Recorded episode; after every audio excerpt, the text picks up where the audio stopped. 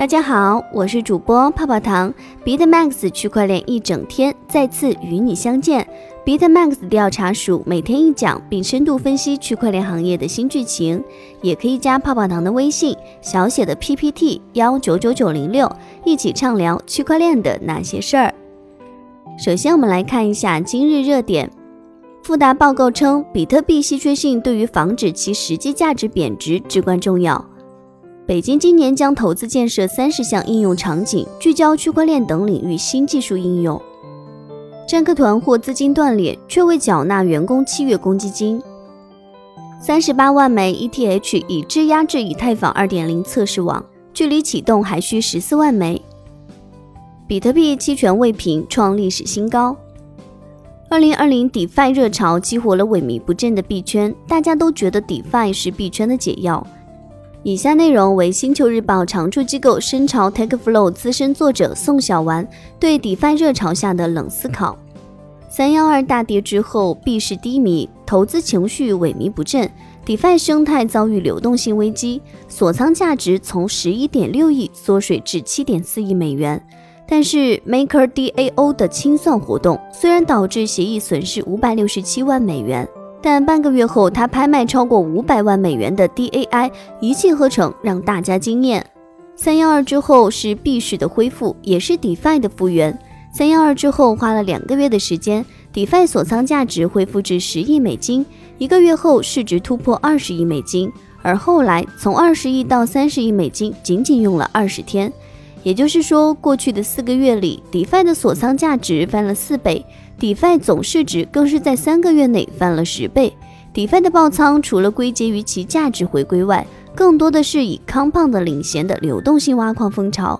而今借着 DeFi 的热潮，各大公链交易所都在将 DeFi 这一概念十倍币、百倍币，投资者们在 DeFi 上期待重现 ICO 的神迹。但笔者认为，DeFi 不是解药，人们都只想着借用它的威力获得暂时的高潮，但使用过后就会越加力不从心。现在 DeFi 药效到了后半程，币市能继续借着 DeFi 一飞冲天吗？人人都想蹭 DeFi。四月十四日，DeFi 代币的总市值十亿美元；七月二十二日，市值突破一百亿美元。三个多月，DeFi 代币的市值翻了十倍。朋友圈看到这样一条段子。未来三个月到半年，DeFi 项目的市值会增长十倍。他给出的理由是不是因为 DeFi 项目真的要暴涨，而是像之前的币改、链改、交易挖矿总模式一样，各家纷纷蹭热点，一个个都要做 DeFi。是的，在财富的感召下，最近很多项目突然脱下了以前游戏博彩的外套，宣布自己在做 DeFi。在 Compound 之后，若干 DeFi 应用相继推出了流动性挖矿机制。以前没有发币的 DeFi 项目，在财富效应的诱惑下，纷纷发币上锁。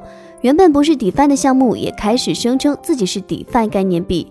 DeFi 如同人人皆可打扮的花姑娘，都想蹭一下。新的 DeFi 项目源源不断涌出，刺激财富神经，交易所自然不能缺席。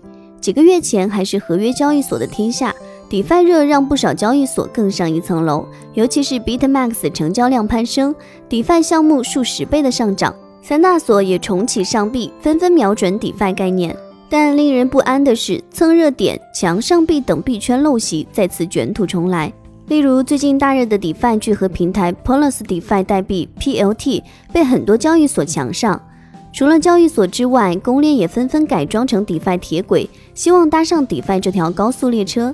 EOS 上线了一个新的 DeFi 项目 Defice，导致 EOS REX 资源池已出租的 EOS 资源达到百分之七十三点六一。众多公链望着以太坊，嫉妒又羡慕。DeFi 女神，以太坊不行，到我这儿来，一时间全民 DeFi。关于 DeFi 的现状。SBF 称，目前 DeFi 行业正处于一种泡沫之中。所谓的交易量突飞猛进，其实也是另一种去中心化交易平台的刷量。这样的情况十分危险，会将 DeFi 推向一个生死存亡的境地。如何让泡沫缓慢落地，解决问题，是目前人们需要担心的事情。更何况呢，还有假的 DeFi 在兴风作浪。但无论如何，这波 DeFi 热与之前的 ICO 的疯狂比较，还是前进了一步。毕竟要发币都要先做产品，而之前的 ICO 项目靠一本白皮书就能圈几千万。，DeFi 面临中心化监管问题。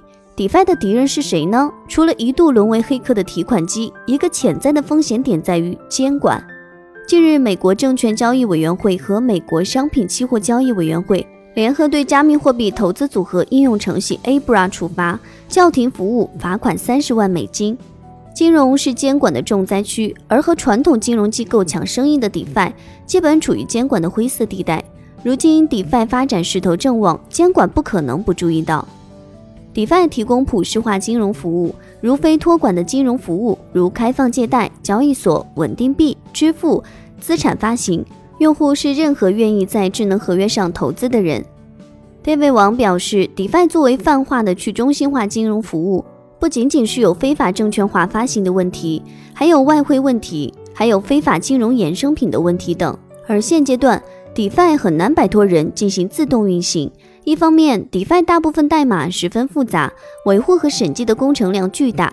此外，黑客攻击漏洞等紧急情况还是需要人的干预，比如之前的 DeForce 被盗，并且 DeFi 大多做的是金融服务，其处理业务逻辑肯定比比特币的转账要复杂得多。可以和 DeFi 互为参照的是 Libra，Libra 推出后便遭受了监管的重重责难，改了白皮书，选择更合规的条款，如今还是面临夭折的可能。很难讲，DeFi 会不会重蹈 Libra 的覆辙？DeFi 还能高潮多久？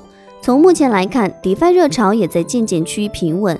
自七月十六号开始，Compound 的锁仓价值、借贷总量和资金规模均呈现下滑趋势。最近大热的两个项目 COMP 和 BAL 都给出了相同的走势，一周内翻几倍到最高点，然后又在一周腰斩减半。七月二十七号，比特币破万，以太坊价格创下年内新高，主流币大涨，但各大 DeFi 币没有同时上涨、齐头并进的景象，潮头都是一波接一波，你方唱罢我登场，说明这一波 DeFi 热潮吸引的基本的都是圈内的人，存量资金博弈，无论是从认知门槛还是操作门槛，都很难吸引圈外的资金和流量。另外，DeFi 真正的用户或许正在流失。根据 The Block 数据，六月份相比五月份，去中心化交易平台量暴涨百分之七十，用户数却下降了。各种撸羊毛，把手续费抬得太高了，反而把真正的用户给赶跑了。DeFi 将以太坊交易费用推高至二零一八年以来的最高点。